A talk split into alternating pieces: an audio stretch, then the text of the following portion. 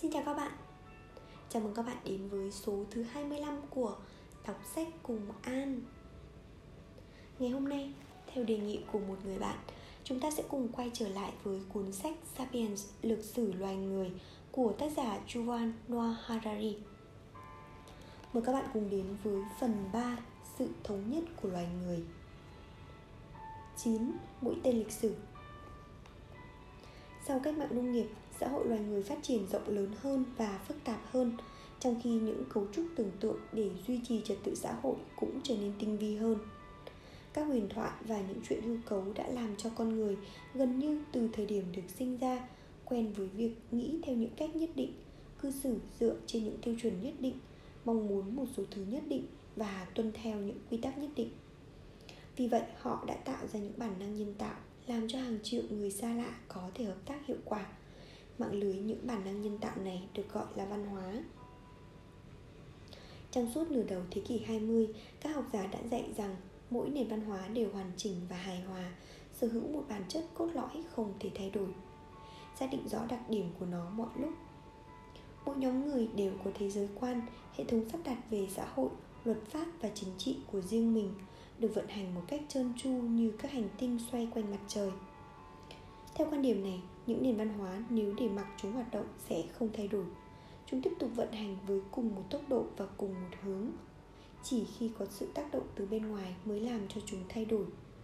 Chính vì vậy, các nhà nhân loại học, sử gia và chính trị gia đã xem nền văn hóa samoa hoặc nền văn hóa tasmania như là những niềm tin, tiêu chuẩn và giá trị đã hình thành nên các đặc điểm của người samoa và người tasmania từ thời xa xưa. Ngày nay, hầu hết các nhà nghiên cứu văn hóa đều kết luận rằng ngược lại mới đúng. Mỗi nền văn hóa đều có những niềm tin, tiêu chuẩn và giá trị đặc thù, nhưng chúng thay đổi liên tục. Nền văn hóa có thể biến đổi mình để đối phó lại với những thay đổi trong môi trường của nó hoặc qua sự tương tác với các nền văn hóa láng giềng. Nhưng các nền văn hóa cũng trải qua sự thay đổi do những động lực bên trong chúng. Thậm chí một nền văn hóa bị cô lập hoàn toàn tồn tại trong một môi trường ổn định về mặt sinh thái cũng không thể tránh khỏi sự thay đổi. Không giống như các định luật vật lý vốn tránh được các mâu thuẫn, mỗi trật tự nhân tạo đều hàm chứa những mâu thuẫn nội bộ. Các nền văn hóa đã liên tục cố gắng để hòa giải những mâu thuẫn này và quá trình đó đã cung cấp nhiên liệu cho sự thay đổi. Ví dụ như ở châu, ví dụ ở châu âu trung cổ, giới quý tộc tin vào cả Kitô giáo lẫn tinh thần hiệp sĩ một nam quý tộc điển hình sẽ đến nhà thờ vào buổi sáng lắng nghe linh mục diễn thuyết một cuộc sống của các vị thánh. Sự phù phiếm của những sự phù phiếm, linh mục nói, tất cả đều là phù phiếm. Sự giàu có, thèm khát và danh vọng là những cám dỗ nguy hiểm. Còn phải vượt lên trên chúng và đi theo bước chân của thiên chúa. Hãy nhu mì giống như thiên chúa, tránh xa bạo lực và sự tiêu xài phung phí. Và nếu bị tấn công hãy dơ bên má còn lại ra. Trở về nhà với một tâm trạng nu mì và trầm ngâm, người đàn ông quý tộc sẽ thay bộ, sẽ thay bộ quần áo lụa đẹp nhất và tới một bữa tiệc lớn trong lâu đài lãnh chúa của mình. Ở đó rượu chảy như nước, những người hát rong ca ngợi Lancelot và Guinevere còn các vị khách thì trao đổi những lời đùa cợt bẩn thỉu và những câu chuyện về các cuộc chiến đẫm máu. Các vị nam tước tuyên bố chết đi còn hơn là sống trong sự khổ thẹn. Nếu một kẻ nào đó nghi ngờ về danh dự của bạn, chỉ có máu mới xóa sạch được sự lăng mạ này. Trong cuộc sống có gì vui hơn ngoài việc nhìn thấy kẻ thù chạy trốn bạn và những đứa con xinh đẹp của chúng run sợ dưới chân bạn? Sự mâu thuẫn này không bao giờ được giải quyết trọn vẹn, nhưng khi giới quý tộc châu âu, giới tăng lữ và thường dân vật lộn với nó, văn hóa của họ sẽ thay đổi một nỗ lực để giải quyết nó đã sinh ra thập tự trinh trong những cuộc thập tự trinh, các hiệp sĩ có thể chứng minh sức mạnh quân sự và lòng mộ đạo của mình bằng một cú đánh sự mâu thuẫn tương tự đã tạo ra những đội quân như các hiệp sĩ dòng Templar và các hiệp sĩ dòng Hospitaller. Những người đã cố gắng làm cho các tư tưởng Kitô và tinh thần hiệp sĩ ăn khớp với nhau chặt hơn. Nó cũng chịu trách nhiệm cho phần lớn nền văn học và nghệ thuật thời Trung Cổ như những câu chuyện về vua Arthur và chén thánh. Camelot là gì nếu không phải là sự nỗ lực để chứng minh rằng một hiệp sĩ giỏi có thể và nên trở thành một Kitô hữu ngoan đạo và rằng những Kitô hữu tốt sẽ trở thành những hiệp sĩ xuất sắc nhất. Ví dụ khác là về trật tự chính trị hiện đại. Kể từ cách mạng Pháp, con người trên toàn thế giới đã dần hình con người trên toàn thế giới đã dần nhìn nhận bình đẳng và tự do cá nhân như những giá trị cơ bản. Song hai giá trị này lại mâu thuẫn nhau. Bình đẳng chỉ có thể được đảm bảo bằng việc giảm bớt tự do của những cá nhân xuất sắc hơn. Đảm bảo rằng mỗi cá nhân sẽ được tự do làm điều mình mong, làm điều mình mong muốn chắc chắn sẽ hạn chế bình đẳng. Đảm bảo rằng mỗi cá nhân sẽ được tự do làm điều mong muốn chắc chắn sẽ hạn chế bình đẳng toàn bộ lịch sử chính trị của thế giới từ năm 1789 có thể được coi như hàng loạt nỗ lực để giải quyết mâu thuẫn này. Bất cứ ai từng đọc tiểu thuyết của Charles Charles Dickens đều biết rằng những chế độ cai trị tự do ở châu Âu thế kỷ 19 dành sự ưu tiên cho tự do cá nhân, kể cả khi nó đồng nghĩa với việc ném các gia đình nghèo không thể trả nợ vào tù và cho trẻ mồ côi rất ít sự lựa chọn, trừ việc gia nhập trường dạy bóc túi. Bất cứ ai từng đọc tiểu thuyết của Alexander Solzhenitsyn đều hiểu rằng lý tưởng bình đẳng cực đoan đã tạo ra những chuyên đã tạo ra sự chuyên chế tàn bạo cố gắng kiểm soát mọi mặt của cuộc sống thường ngày. Các hoạt động chính trị ở Mỹ hiện nay cũng đang xoay quanh mâu thuẫn này. Đảng Dân Chủ mong muốn một xã hội bình đẳng hơn dù có phải tăng thuế để trả nợ cho các chương trình giúp đỡ người nghèo, già yếu và ốm đau nhưng điều này đã xâm phạm đến tự do của các cá nhân trong việc sử dụng tiền của mình như họ muốn. Tại sao chính phủ ép tôi mua bảo hiểm sức khỏe trong khi tôi chỉ thích dùng tiền của mình để cho con cái đi học đại học? Còn đảng cộng hòa thì muốn tối đa hóa tự do cá nhân, dù nó có nghĩa rằng khoảng cách thu nhập giữa người giàu và người nghèo sẽ càng ngày càng lớn hơn, và nhiều người mỹ sẽ không đủ khả năng chi trả tiền chăm sóc sức khỏe. Giống như văn hóa trung cổ không hòa trộn được tinh thần hiệp sĩ với Kitô giáo.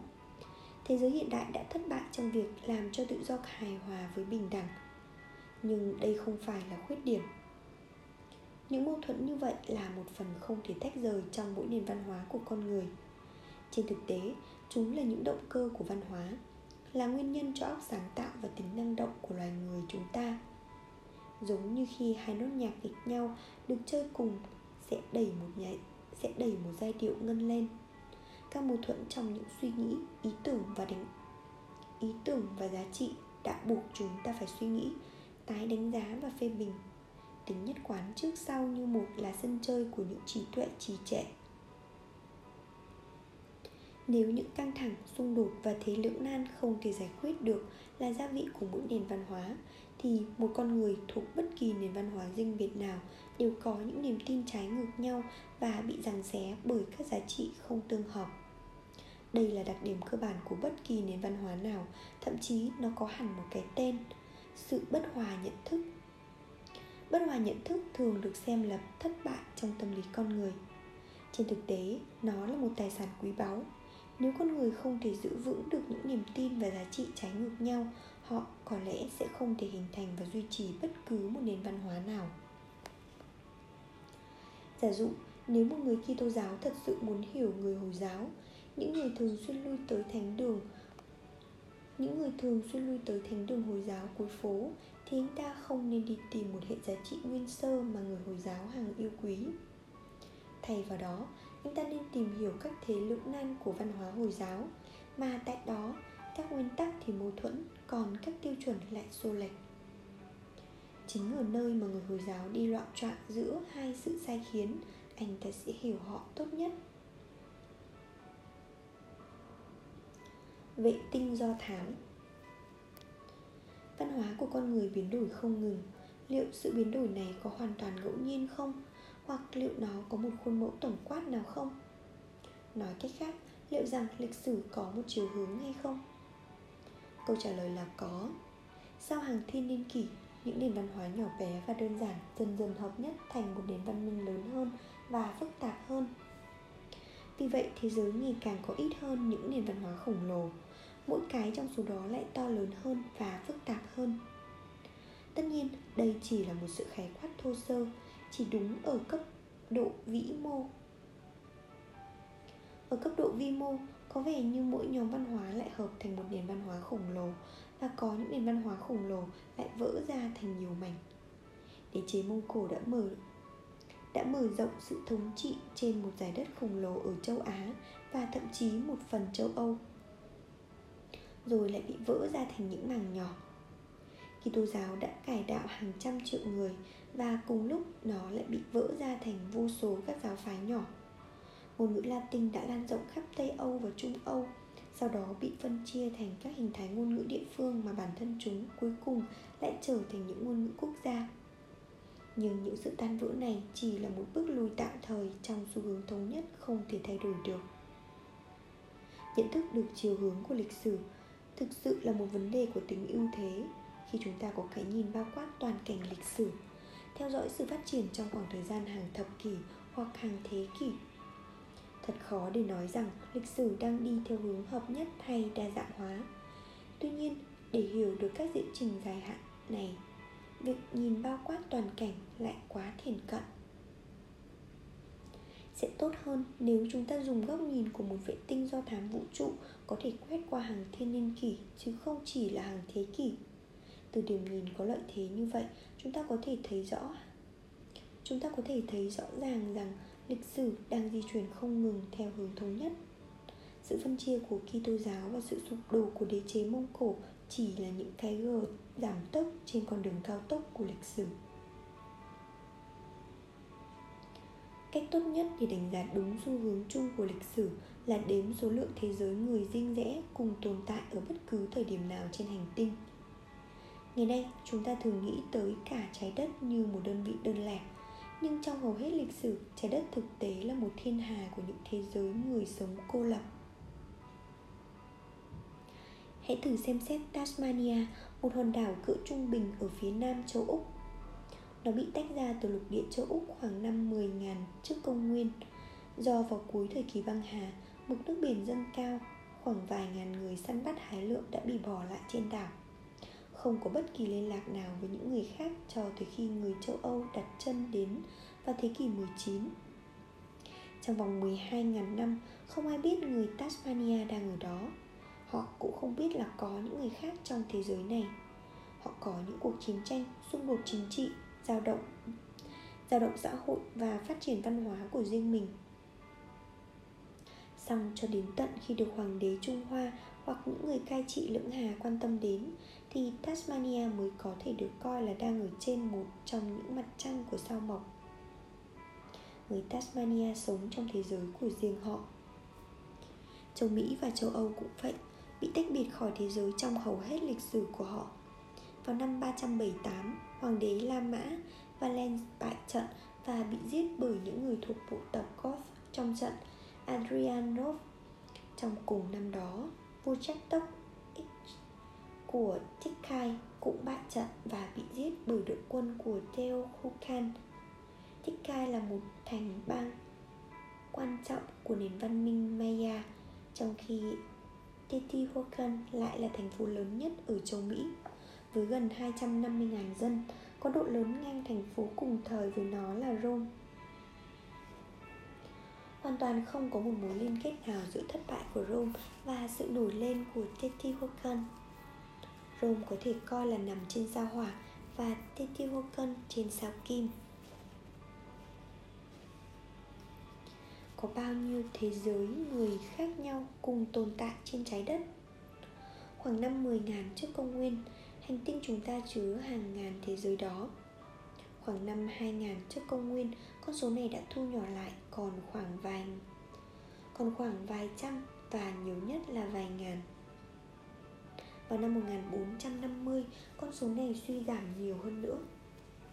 Vào thời điểm đó, chỉ trước kỷ nguyên khám phá của người châu Âu, trái đất vẫn còn một số lượng đáng kể những thế giới tí hon như Tasmania. Nhưng gần 90% loài người sống trong một thế giới khổng lồ đơn lẻ, thế giới Á Phi. Hầu hết châu Á, châu Âu và châu Phi bao gồm cả những bộ phận quan trọng là hạ Sahara thuộc châu Phi đều liên kết bởi các ràng buộc đáng kể về kinh tế, chính trị và văn hóa. Hầu hết một phần mười còn lại của dân số loài người trên thế giới được chia ra làm bốn thế giới có quy mô và độ phức tạp đáng kể. một Thế giới Mesoamerica bao gồm hầu hết vùng Trung Mỹ và một phần Bắc Mỹ. 2. Thế giới Andes bao gồm hầu hết vùng phía Tây của Nam Mỹ. 3. Thế giới Australia bao gồm phần lục địa châu Úc. 4. Thế giới đại dương bao gồm hầu hết các đảo phía Tây Nam Thái Bình Dương từ Hawaii đến New Zealand. Trong vòng hơn 300 năm tiếp theo, người khổng lồ Á Phi đã nuốt chửng toàn bộ các thế giới khác. Nó đã nuốt chửng thế giới Mesoamerica vào năm 1521 khi người châu Âu xâm lược đế chế Aztec. Nó đã thành miếng cắn đầu tiên của mình cho thế giới đại dương cùng lúc. Trong hành trình vòng quanh thế giới bằng đường biển của Ferdinand Magellan và ngay sau khi hoàn thành sự xâm lược của nó. Thế giới Andes bị sụp đổ vào năm 1532 khi những kẻ xâm lược Tây Ban Nha nghiền nát đế chế Inca. Người châu Âu đầu tiên đặt chân lên lục địa châu Úc năm 1606 và thế giới nguyên thủy đó đã đi đến chỗ kết thúc khi người Anh sốt sáng thuộc địa hóa nó năm 1788. 15 năm sau, khi những người Anh thành lập khu định cư đầu tiên của mình ở Tasmania, đã mang thế giới tự trị cuối cùng của con người vào phạm vi ảnh hưởng Á Phi. Người khổng lồ Á Phi phải mất vài thế kỷ để tiêu hóa hết những gì mà nó đã nuốt gọn, nhưng quá trình này không thể đảo ngược. Ngày nay, hầu hết loài người chia sẻ cùng một hệ thống chính trị, toàn thể hành tinh được chia thành những quốc gia được công nhận quốc tế. Cùng một hệ thống kinh tế, ảnh hưởng của thị trường tư bản đã hình thành ở cả những góc xa xôi nhất của thế giới. Cùng một hệ thống pháp luật, nhân quyền và luật pháp quốc tế có hiệu lực khắp nơi, ít nhất là theo lý thuyết. Và cùng một hệ thống khoa học, các chuyên gia ở Iran, Israel, Úc và Argentina đều có cùng quan điểm về cấu trúc nguyên tử hoặc việc điều trị hoặc việc điều trị bệnh lao. Nền văn hóa toàn cầu đơn lẻ này không đồng nhất giống như một cơ thể hữu cơ đơn lẻ chứa rất nhiều loại cơ quan và tế bào khác nhau nền văn hóa toàn cầu đơn lẻ của chúng ta gồm có rất nhiều loại người với các lối sống khác nhau từ những người buôn chứng khoán ở New York cho đến những người chăn cừu ở Afghanistan, ở Afghanistan. Tuy thế, tất cả họ đều có mối liên kết gần gũi và gây ảnh hưởng đến nhau theo nhiều cách.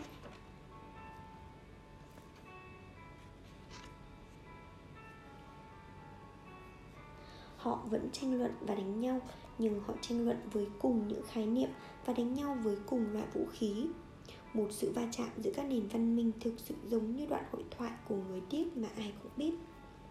Không ai có thể hiểu người kia đang nói gì ngày nay, khi iran và mỹ so gươm với nhau, họ đều nói ngôn ngữ của những quốc gia dân tộc, của nền kinh tế tư bản, của các quyền quốc tế và vật lý lượng tử ở đây có một cái bản đồ số 3 có chú thích là trái đất năm 1450 những khu vực được đặt tên ở thế giới Á Phi là những nơi mà lữ khách Hồi giáo thế kỷ 14 Batuta đã đến thăm, là người gốc Tangier ở Morocco. Batuta đã đến thăm Timbuktu, phía nam của Nga, Trung Á, Ấn Độ, Trung Hoa và Indonesia. Những chuyến đi của ông đã làm sáng tỏ sự thống nhất của lục địa Á Phi vào thời cận đại. chúng ta vẫn thường nói nhiều đến những nền văn hóa đích thực nhưng nếu đích thực mà chúng ta hàm ý về cái gì đó phát triển một cách hoàn toàn độc lập và bao gồm những truyền thống địa phương cổ đại không bị tác động bởi yếu tố bên ngoài thì theo đó không có những nền văn hóa đích thực còn tồn tại trên trái đất này trong vài thế kỷ gần đây hầu hết các nền văn hóa đều thay đổi đến mức không thể nhận ra bởi dòng chảy cuồn cuộn của các ảnh hưởng toàn cầu một trong những ví dụ thú vị nhất của sự toàn cầu hóa này là ẩm thực dân tộc trong một nhà hàng Ý, chúng ta luôn muốn món mì spaghetti với sốt cà chua. Ở một nhà nhà hàng Ba Lan và Ireland thì có nhiều khoai tây. Ở một nhà hàng Argentina, chúng ta có thể lựa chọn nhiều loại thịt bò. Ở một nhà hàng Ấn Độ, ớt cay nóng được kết hợp với mọi thứ. Và điểm nổi bật nhất của bất cứ quán cà phê Thụy Sĩ nào là sô cô là sô-cô-la nóng và đặt nằm dưới một lớp kem được đánh lên thành hình ngọn núi nhưng không có đồ ăn nào kể trên là đặc sản của những đất nước đó cà chua, ớt cay và cacao tất cả đều có nguồn gốc từ Mexico chúng tới châu Âu và châu Á chỉ sau người Tây Ban Nha xâm lược Mexico. Julius Caesar và Dante Alighieri không bao giờ dùng nĩa, cuốn những sợi mì spaghetti đẫm sốt cà chua, thậm chí những chiếc nĩa cũng chưa được phát minh ra. William Tell chưa bao giờ được nếm sô-cô-la và Đức Phật chưa bao giờ dùng ớt làm gia vị cho thức ăn của mình. Khoai tây tới Ba Lan và Ireland mới cách đây 400 năm và miếng bít tết duy nhất mà bạn có thể có được ở Argentina vào năm 1492 là thịt của một con lạc đà không bướu. Những bộ phim Hollywood đã duy trì ảnh hưởng những bộ phim Hollywood đã duy trì ảnh người thổ dân da đỏ ở Đại Bình Nguyên là những người chăn ngựa can đảm, dũng cảm tấn công những chiếc xe ngựa của thực dân châu Âu để bảo vệ truyền thống tổ tiên, để bảo vệ truyền thống của tổ tiên họ. Tuy nhiên, những người chăn ngựa Mỹ bản xứ này không phải là những người bảo vệ cho nền văn hóa cổ xưa và đích thực. Thay vào đó, họ là sản phẩm của họ là sản phẩm của cuộc cách mạng chính trị và quân sự trọng đại đã càn quét qua vùng đồng bằng lớn ở phía tây của Bắc Mỹ vào thế kỷ 17 và 18. Kết quả của việc những con ngựa châu Âu tới lục địa này cho đến năm 1492 không có con ngựa nào ở Mỹ. Nền văn hóa Sikh và Apache thế kỷ 19 có nhiều đặc điểm hấp dẫn nhưng nó là một nền văn hóa hiện đại, kết quả của những sức mạnh toàn cầu nhiều hơn văn hóa đích nhiều hơn là văn hóa đích thực viễn cảnh toàn cầu từ một viễn cảnh thực tế giai đoạn quan trọng nhất của quá trình thống nhất toàn cầu xuất hiện trong một vài thế kỷ gần đây khi những đế chế phát triển và thương mại gia tăng những mối liên kết ngày càng được thắt chặt giữa những người giữa những người thuộc địa Á Phi, châu Mỹ, châu Úc và châu Đại Dương. Vì vậy, ớt cay Mexico có thể được dùng trong đồ ăn Ấn Độ và gia súc Tây Ban Nha bắt đầu gặp có ở Argentina. Xong, từ quan điểm ý thức hệ, một sự phát triển quan trọng hơn xuất hiện trong thiên niên kỷ 1 trước công nguyên khi ý tưởng về một trật tự chung bén, bén rễ. Trong hàng ngàn năm trước đây, lịch sử cũng đã chuyển động rất chậm theo hướng thống nhất toàn cầu, nhưng ý tưởng về một trật tự phổ quát chi phối toàn thế giới vẫn rất xa lạ đối với hầu hết mọi người. Homo sapiens tiến hóa để nghĩ rằng con người được phân chia thành chúng ta và chúng nó. Chúng ta là nhóm trực tiếp ở quanh bạn dù bạn là ai, còn chúng nó là những người còn lại. Trong thực tế, chưa bao giờ có loại động vật xã hội nào bị dẫn dắt bởi những lợi ích của toàn thể loài mà nó thuộc về. Không có con tinh tinh nào quan tâm đến lợi ích của loài tinh tinh, không có con ốc sen nào dương cao một cái xúc tu cho cộng đồng ốc sen toàn cầu – không có con sư tử alpha nào nỗ lực để trở thành vua của mọi sư tử và ở lối vào của tổ ong không thể tìm thấy dụng, không thể tìm thấy khẩu hiệu những con ong thợ của thế giới. Đoàn kết lại. Nhưng bắt đầu với cách mạng nhận thức, Homo sapiens đã trở nên ngày càng khác thường ở khía cạnh này. Con người bắt đầu hợp tác thường xuyên với những người hoàn toàn xa lạ, những người mà họ tưởng tượng như là anh em hoặc bạn bè. Song tình hình em này không mang tính phổ quát. Ở nơi nào đó trong thung lũng bên cạnh hoặc vượt qua dạng núi Người ta vẫn có thể cảm nhận thấy chúng nó. Khi pharaoh đầu tiên Men, Menes thống nhất Ai Cập khoảng năm 3.000 năm trước công nguyên Người Ai Cập hiểu rõ rằng Ai Cập có một đường biên giới Và bên ngoài đường biên giới này lẩn khuất những kẻ man dợ. Những kẻ man dợ này xa lạ, đầy đe dọa và chỉ đáng bận tâm vì chúng có đất đai hoặc tài nguyên thiên nhiên mà người Ai Cập thèm khát. Tất cả những trật tự tưởng tượng do con người tạo ra đều có khuynh hướng phớt lờ một phần quan trọng, đều có khuynh hướng phớt lờ một phần trọng yếu của nhân loại Thiên niên kỷ một trước công nguyên chứng kiến sự xuất hiện của ba trật tự phổ quát tiềm ẩn mà những người hâm mộ chúng có thể lần đầu tiên tưởng tượng ra toàn thể thế giới và toàn thể loài người như một đơn vị độc lập được điều hành bởi một bộ luật duy nhất. Mỗi người chính là chúng ta, ít nhất là về mặt tiềm năng, không còn chúng nó nữa. Trật tự phổ quát đầu tiên xuất hiện là kinh tế, trật tự tiền tệ. Trật tự thứ hai là chính trị trật tự đế chế. Trật tự thứ ba là tôn giáo, trật tự của những tôn giáo phổ quát như phật giáo, kitô giáo và hồi giáo các nhà buôn, kẻ đi xâm chiếm và nhà tiên tri là những người đầu tiên có thể xoay sở để vượt qua được sự phân chia tiến hóa nhị phân. Chúng ta và chúng nó đoán trước được khả năng thống nhất của nhân loại. Đối với nhà buôn, toàn thế giới là một thị trường đơn lẻ và mọi người đều là những khách hàng tiềm năng. Họ cố gắng tạo ra một trật, họ cố gắng tạo ra một trật tự kinh tế có thể áp dụng được cho mọi người và mọi nơi. Đối với kẻ đi xâm chiếm toàn thế giới là một đế chế duy nhất và mọi người đều là những kẻ bị tiềm năng. Và mọi người đều là những kẻ bị trị tiềm năng. Đối với nhà tiên tri, toàn thế giới nắm giữ một trật, nắm giữ một sự thật duy nhất. Mọi người đều là những tín đồ tiềm năng. Họ cũng cố tạo ra một trật tự có thể áp dụng cho mọi người ở mọi nơi. Trong ba thiên niên kỷ gần nhất, trong ba thiên niên kỷ gần đây con người càng ngày càng có nhiều nỗ lực đầy tham vọng để hiện thực hóa tầm nhìn toàn cầu. Ba chương tiếp theo sẽ thảo luận về việc làm thế nào để tiền bạc các đế chế và các tôn giáo phủ quát lại, phủ quát lại có thể lan rộng và cách chúng đặt nền móng cho một thế giới thống nhất ngày nay. Chúng ta bắt đầu câu chuyện về kẻ xâm chiếm vĩ đại nhất trong lịch sử, một kẻ chinh phục có sức chịu đựng và khả năng thích nghi tột bậc vì vậy đã biến con người trở thành những môn đồ hăng hái kẻ chinh phục này chính là tiền bạc những con người không tin vào cùng một đấng tối cao không tuân lệnh cùng một vua nhưng lại sẵn sàng sử dụng cùng một loại tiền Osama Bin Laden cho dù có lòng căm thù đối với văn hóa Mỹ, tôn giáo Mỹ và chính trị Mỹ nhưng lại rất thích những đồng đô la Mỹ. Vậy làm cách nào mà tiền lại có thể thành công ở nơi mà các vị thần và vua đã thất bại?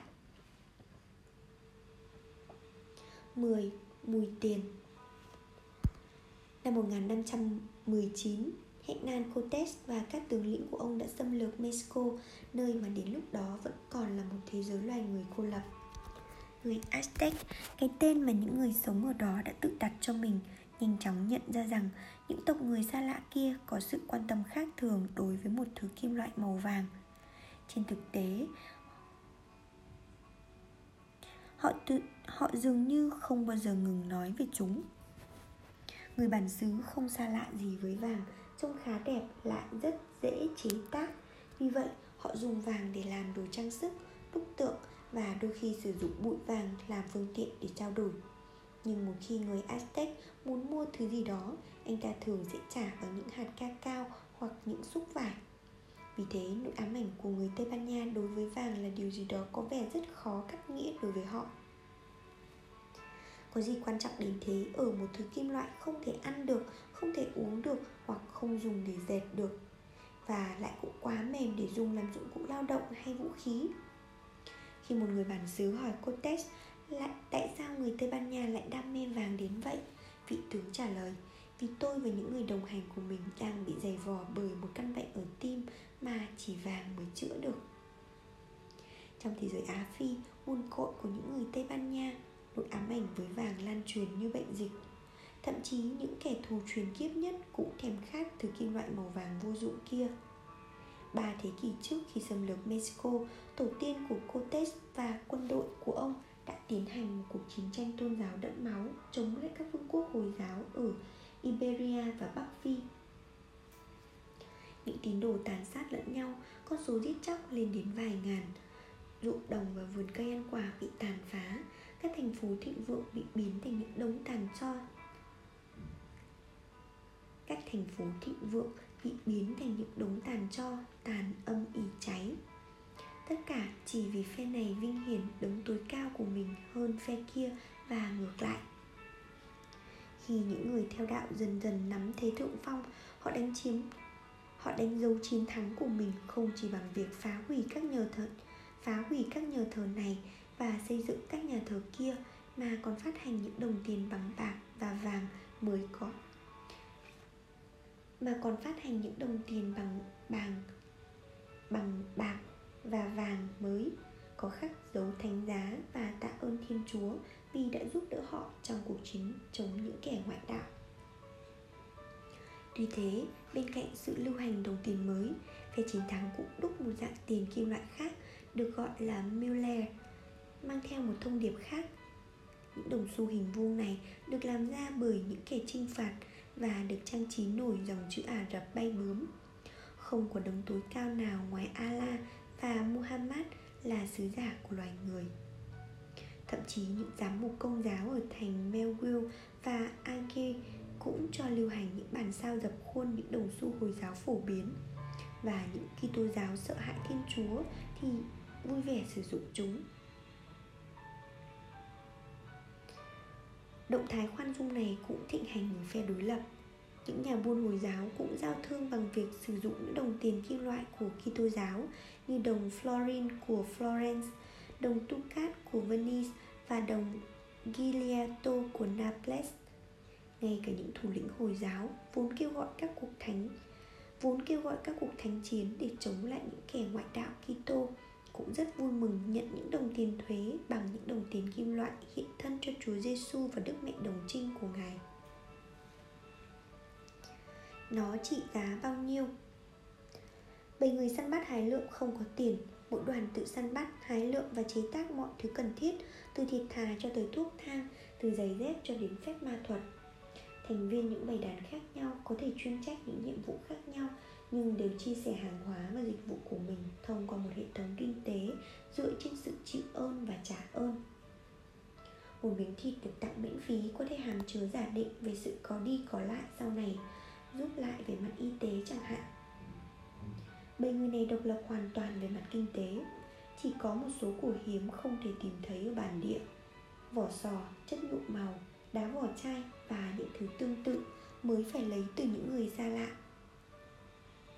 Việc này thường được thực hiện bằng cách trao đổi hàng hóa đơn giản. Chúng tôi sẽ đưa anh những chiếc vỏ sò xinh đẹp này. Đổi lại, anh sẽ đưa cho chúng tôi loại đá lửa chất lượng cao kia. Thực trạng này thay đổi rất ít vào thời điểm nổ ra cách mạng nông nghiệp. Hầu hết con người vẫn tiếp tục sống trong những cộng đồng nhỏ bé thân mật. Rất giống với bầy người săn bắt hái lượm, Mỗi ngôi làng là một đơn vị kinh tế tự cung tự cấp, Được duy trì bởi việc chịu ơn và trả ơn lẫn nhau cộng với sự trao đổi hàng hóa ít ỏi với bên ngoài. Một người làng này làm giày rất thành thục, người khác thì giỏi săn sóc sức khỏe. Vì vậy, dân làng biết được sẽ phải tìm đến đâu khi thiếu giày dép hay bị ốm đau. Nhưng quy mô sống làng nhỏ bé, cộng thêm hệ thống kinh tế bị bó hẹp, vì vậy không có bác sĩ hay thợ giày làm việc toàn thời gian sự ra đời của các thành phố và vương quốc cũng như việc cơ sở hạ tầng giao thông yếu kém được cải thiện đã mang đến những vận hội mới cho công cuộc chuyên môn hóa những thành phố mật độ dân cư dày đặc đã cung cấp việc làm toàn thời gian cho không chỉ những thợ đóng giày chuyên nghiệp và các thầy thuốc mà cả thợ mộc, linh mục, binh lính và luật sư.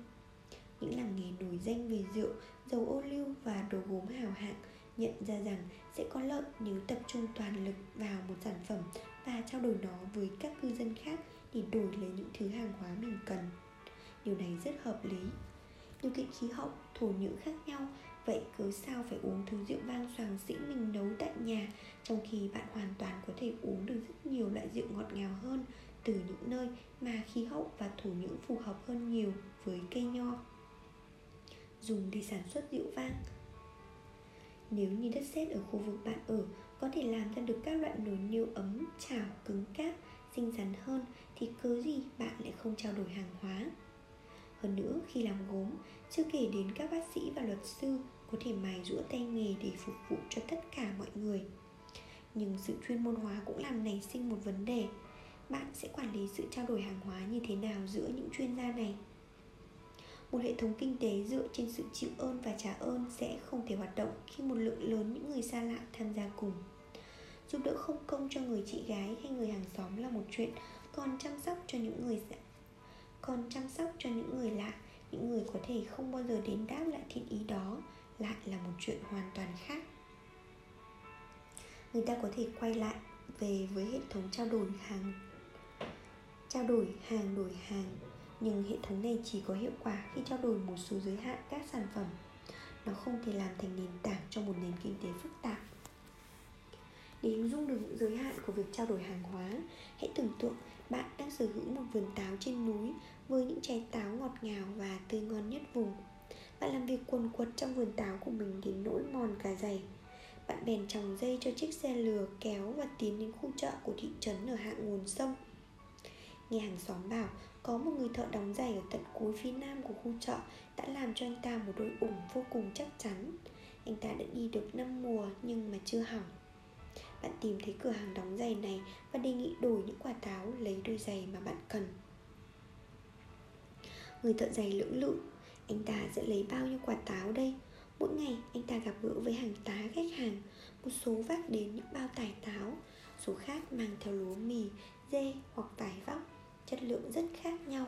Thậm chí có người chào hàng, tài nghệ của họ trong việc thỉnh cầu lên đức vua hoặc chữa khỏi chứng đau lưng. Lần cuối cùng khi người thợ giày đổi giấy, đổi giày lấy táo đã cách đây 3 tháng, và khi đó có phải anh ta đã đổi ba bao táo hay là bốn nhỉ? Nhưng nhớ lại thì lúc đó, giống táo đó là táo chua trồng ở dưới thung lũng. Còn lần này là những quả táo trồng trên đồi có chất lượng thượng hạng. Và lại lần trước, những quả táo được dùng để đổi lấy một đôi giày nữ nhỏ nhắn, trong khi bạn lại đang muốn đổi một đôi ủng nam. Ngoài ra, mấy tuần gần đây, bệnh dịch đã tàn sát nhiều bầy gia súc quanh thị trấn và da trở nên khan hiếm.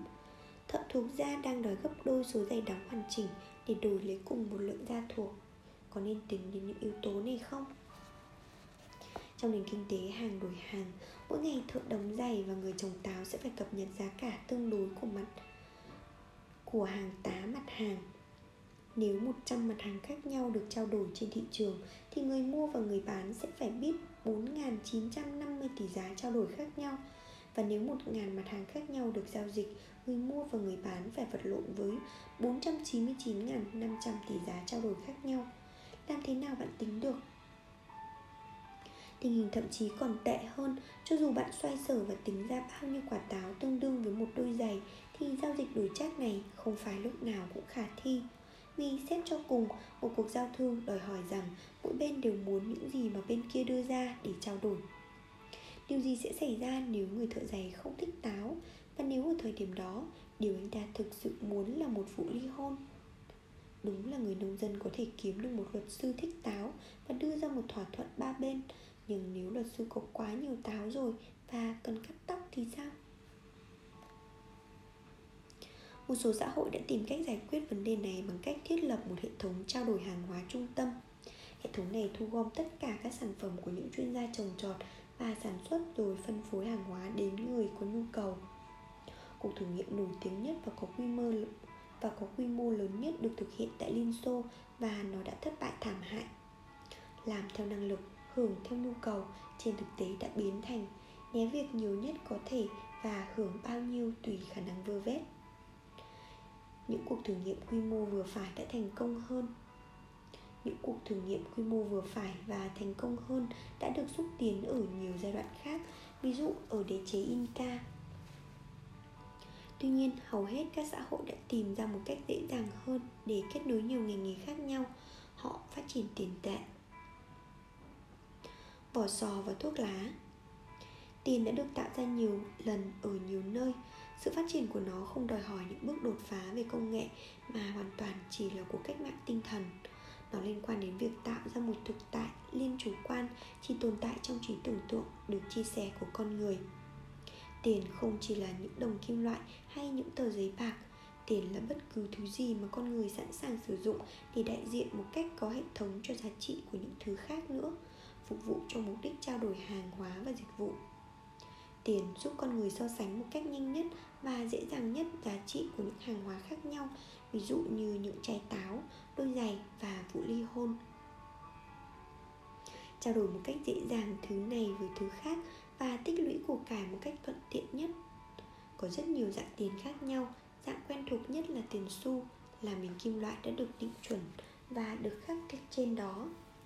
Tuy nhiên tiền đã tồn tại từ rất lâu trước khi người ta phát minh ra đồng tiền đúc và các nền văn hóa đã phát triển phồn thịnh bằng việc sử dụng những đơn vị tiền khác như vỏ sò, gia súc, da động vật, muối, ngũ cốc, các loại hạt cườm, vải vóc và giấy ghi nợ.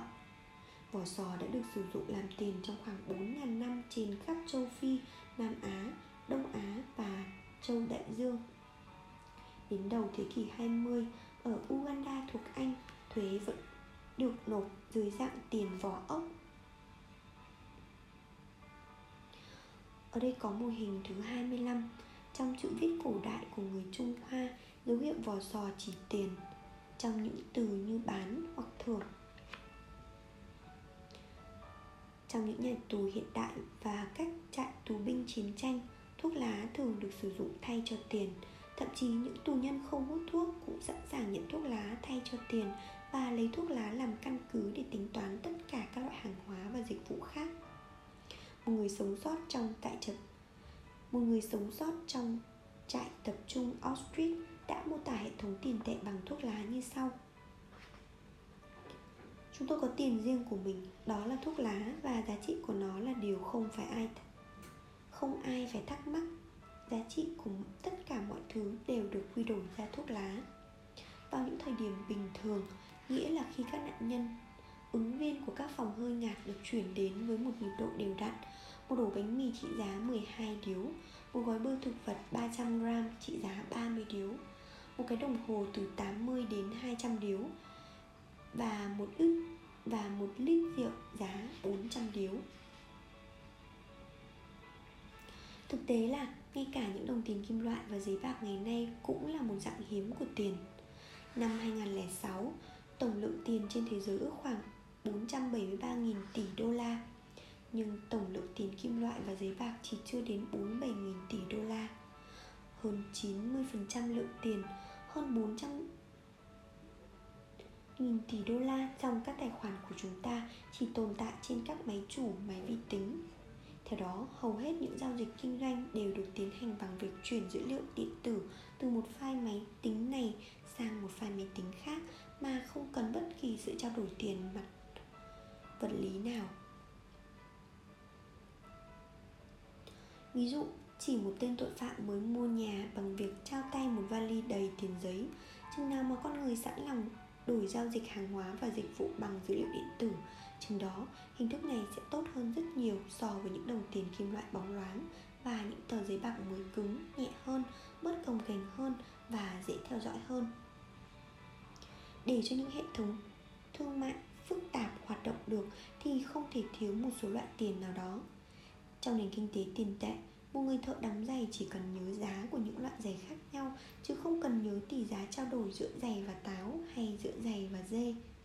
Tiền cũng giải thoát cho những người trồng táo khỏi phải lo tìm những thợ giày thích ăn táo bởi vì tiền là thứ mà ai ai cũng muốn. Đây có thể là giá trị cơ bản nhất của tiền ai cũng thích tiền vì những người khác cũng đều thích tiền. Điều đó có nghĩa là bạn có thể trao đổi tiền để lấy bất cứ thứ gì bạn cần hoặc muốn. Người thợ giày sẽ luôn sung sướng khi nhận tiền của bạn, bởi vì cho dù anh ta có thực sự cần cái gì, quả táo, con dê hay cuộc ly hôn, anh ta đều có thể dùng tiền để mua được chúng. Vì vậy, tiền là một phương tiện trao đổi phổ quát, giúp con người có thể quy đổi hầu như mọi mọi thứ này sang mọi thứ khác những bắp thịt được chuyển thành trí tuệ khi người lính giải ngũ lấy trợ cấp quân đội của mình đầu tư cho việc học đại học.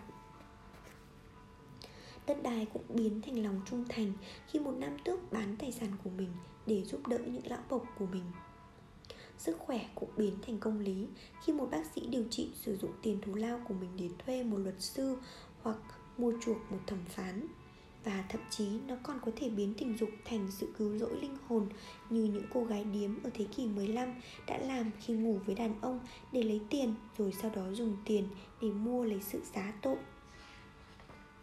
Các loại tiền lý tưởng không chỉ giúp con người trao đổi giữa các hiện vật mà còn có thể dành dụng như của cải nữa rất nhiều thứ quý báu không thể dự trữ được, chẳng hạn như thời gian và nhan sắc một số thứ thì có thể dự trữ trong một thời gian ngắn như dâu tây chẳng hạn. Những thứ khác có thể dự trữ dài hơn nhưng tốn nhiều không gian và đòi hỏi cơ sở vật chất và sự chăm sóc rất tốn kém.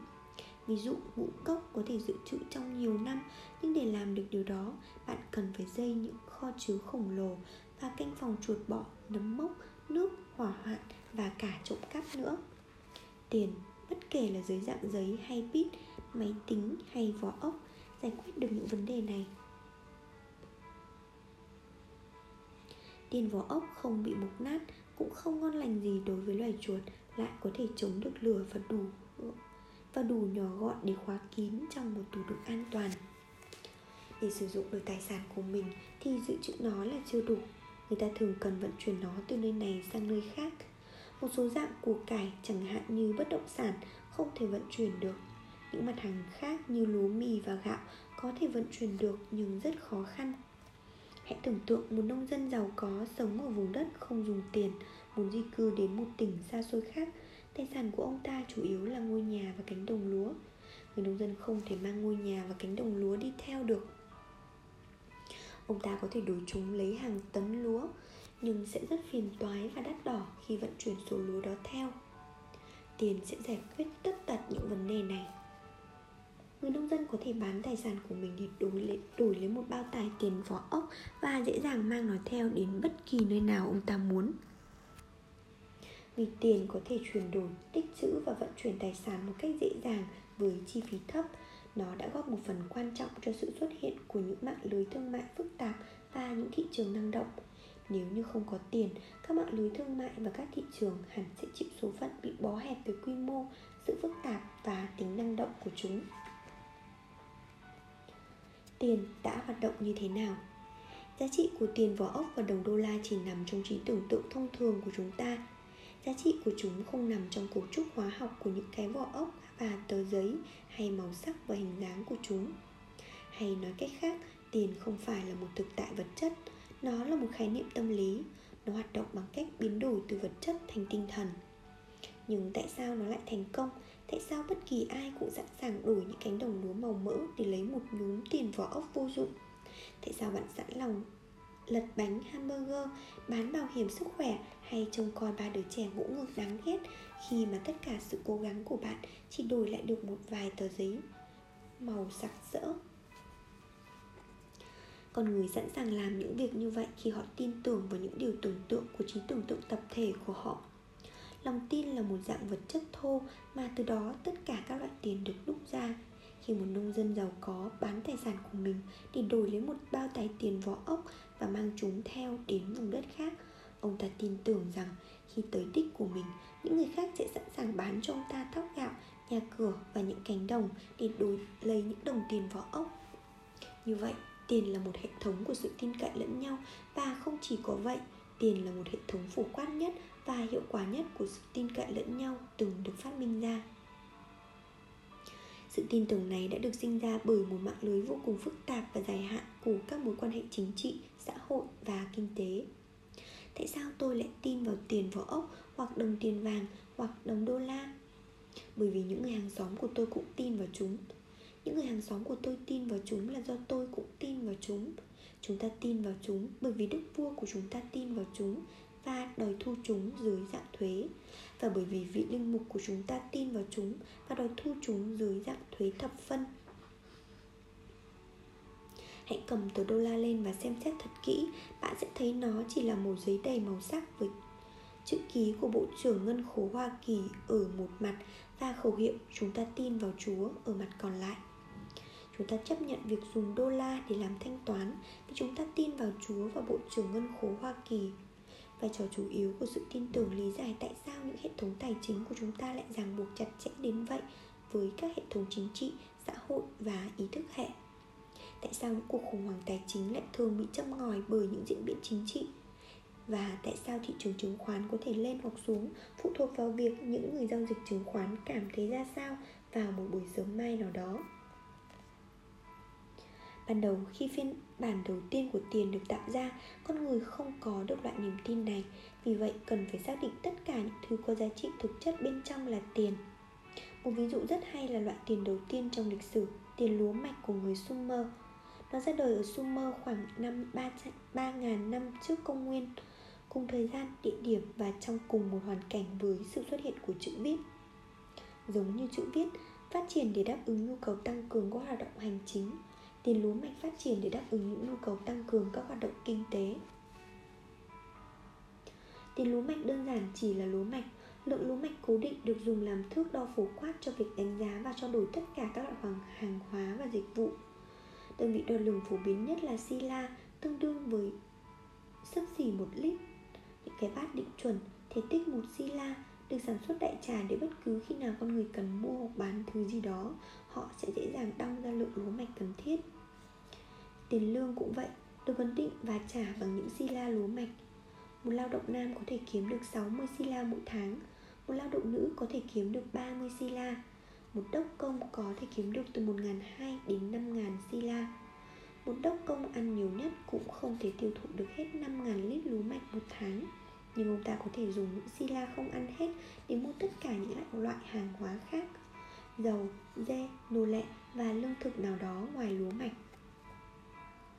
Cho dù lúa mạch có giá trị nội tại song cũng không dễ thuyết phục mọi người dùng nó như tiền chứ không phải chỉ là một loại hàng hóa khác. Để có thể hiểu được tại sao hãy nghĩ đến những gì sẽ xảy ra nếu bạn mang một bao tải đầy lúa mạch đến trung tâm mua sắm khu vực mình và tìm cách mua một cái áo sơ mi hoặc một chiếc pizza những người bán hàng có thể sẽ gọi bảo vệ nhưng làm cho người ta tin vào lúa mạch như một dạng tiền đầu tiên vẫn còn có phần dễ hơn, bởi vì lúa mạch có một giá trị sinh học cố hữu. Con người có thể ăn nó, nhưng mặt khác, rất khó tích trữ và vận chuyển tiền lúa mạch. Bước đột phá thực sự trong lịch sử tiền tệ xuất hiện khi con người đặt niềm tin vào loại tiền không có giá trị cố hữu, nhưng dễ tích trữ và vận chuyển hơn. Loại tiền như vậy xuất hiện ở vùng lưỡng hà cổ đại vào giữa thiên niên kỷ 3 trước công nguyên đó là đồng shekel bạc. Một shekel bạc không giống như đồng tiền kim loại mà chúng Mà đúng hơn là 8,33 gram bạc. Khi bộ luật Hammurabi tuyên cáo một người ưu tú giết chết một nữ nô thì phải trả cho chủ nô của cô ta 20 shekel bạc. Có nghĩa là ông ta phải trả 166 gram bạc chứ không phải 20 đồng tiền kim loại. Hầu hết các thuật ngữ tiền tệ trong cựu ước là nói về bạc, chứ không phải nói về đồng tiền kim loại. Những người anh em của Joseph bán đứng ông cho những người Ismail với giá 20 shekel bạc hay 166 gram bạc. Bằng giá của một nữ nô vì ông cũng chỉ là một thanh niên mà thôi. Không giống như xi lan lúa bạch shekel bạc không có không có giá trị cố hữu. Bạn không thể ăn bạc, uống bạc hay mặc bạc lên người. Và lại nó cũng quá mềm nên không làm ra được những dụng cụ hữu ích. Những lưỡi cày hay những thanh gươm bằng bạc sẽ nhăn nhúm giống như làm từ những lá nhôm vậy. Nếu được chế tác thành cái gì đó thì vàng và bạc thường được dùng để tạo tác thành đồ trang sức, phương miện và các biểu tượng về địa vị xã hội khác. Những mặt hàng xa xỉ mà các thành viên của hội đồng thành viên của một nền văn hóa nhất định đánh đồng với địa vị xã hội cao. Giá trị của nó thuần túy mang tính văn hóa kim loại quý với một trọng lượng được ấn định cuối cùng cũng dẫn tới sự ra đời của tiền kim loại. Tiền kim loại đầu tiên trong lịch sử được vua Aliate của Lida phía tây xứ Anatolia đúc năm 640 trước công nguyên. Những đồng kim loại này chứa hàm lượng vàng bạc được ấn định và được khắc nhận dạng. Dấu khắc này biểu thị hai điều. Thứ nhất, nó cho biết hàm lượng kim loại quý chứa trong đồng tiền. Thứ hai, nó xác định cơ quan chức trách nào phát hành ra đồng tiền cũng như đảm bảo giá trị của chúng. Hầu hết tất cả các đồng tiền kim loại được sử dụng ngày nay đều là hậu duệ của những đồng kim loại tại Lydia. Đồng tiền kim loại có hai lợi ích quan trọng so với những thỏi kim loại không khác. Thứ nhất, khi tiến hành giao dịch, người ta phải cân lên những thỏi kim loại này. Thứ hai, chỉ cân thôi cũng chưa đủ. Làm thế nào để người thợ giày biết được thỏi bạc tôi trả công cho ông ta Để lấy đôi giày của mình? Đúng là làm được bằng bạc nguyên chất Chứ không phải là bằng trì mạng một lớp bạc mỏng bên ngoài. Tiền kim loại sẽ giải quyết những vấn đề này. Dấu khắc trên chúng sẽ chứng minh được giá trị chính xác của chúng. Vì vậy người thợ giày không phải đặt cái cân lên quầy tính tiền của mình. Quan trọng hơn, dấu khắc trên đồng xu là dấu hiệu của một số quyền lực chính trị bảo đảm cho giá trị của nó. Xuyên suốt lịch sử, hình dạng và kích thước của những dấu khác có sự khác biệt rất lớn. Nhưng thông điệp thì vẫn luôn như vậy. Ta đức vua vĩ đại như thế, như thế. Lấy danh nghĩa cam kết rằng đồng kim loại này chứa chính xác 5 gram vàng. Nếu ai đó dám làm giả đồng kim loại này Có nghĩa là kẻ đó đang mạo danh ta. Đây là một sự sỉ nhục cho danh tiếng của ta. Ta sẽ trừng phạt tội đó bằng hình phạt khắc nghiệt nhất. Đó là nguyên nhân tại sao việc làm giả tiền luôn được xem như một tội trạng nghiêm trọng hơn so với các hành động lường gạt khác. Làm tiền giả không chỉ là lừa dối, nó là sự xâm phạm quyền lực tối cao, một hành động lật đổ quyền lực, đặc quyền và danh dự của nhà vua.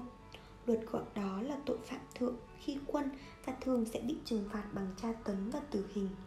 Chừng nào dân chúng còn tin vào quyền lực và sự chính trực của nhà vua là họ còn tin vào đồng tiền kim loại của ngài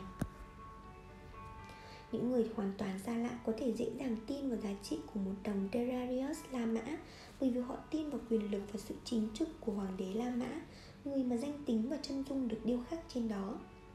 Ngược lại, uy quyền của hoàng đế dựa trên những đồng denarius thử nghĩ xem sẽ khó khăn dường nào khi phải duy trì đế chế La Mã nếu không có tiền kim loại nếu hoàng đế phải thu thuế và trả lương bằng lúa mì và lúa mạch ông ta sẽ không thể tiến hành thu thuế lúa mạch ở Syria vận chuyển chỗ đó về ngân khố.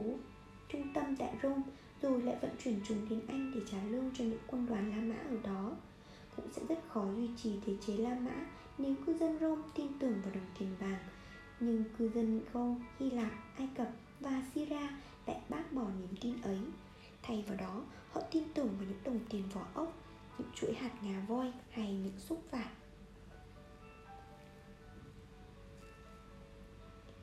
các bạn vừa nghe xong một phần về sự hình thành và phát triển của tiền trong thế giới cổ đại. Còn một phần nhỏ nữa nhưng mà thời lượng của ngày hôm nay không đủ rồi. Bây giờ thì xin chúc các bạn ngủ ngon và ngày mai hãy bắt đầu tuần mới thật nhiều năng lượng để kiếm thật nhiều tiền phục vụ cho cuộc sống của mình nhé. Xin chào và xin hẹn gặp lại các bạn trong những số tiếp theo của đọc sách cùng an.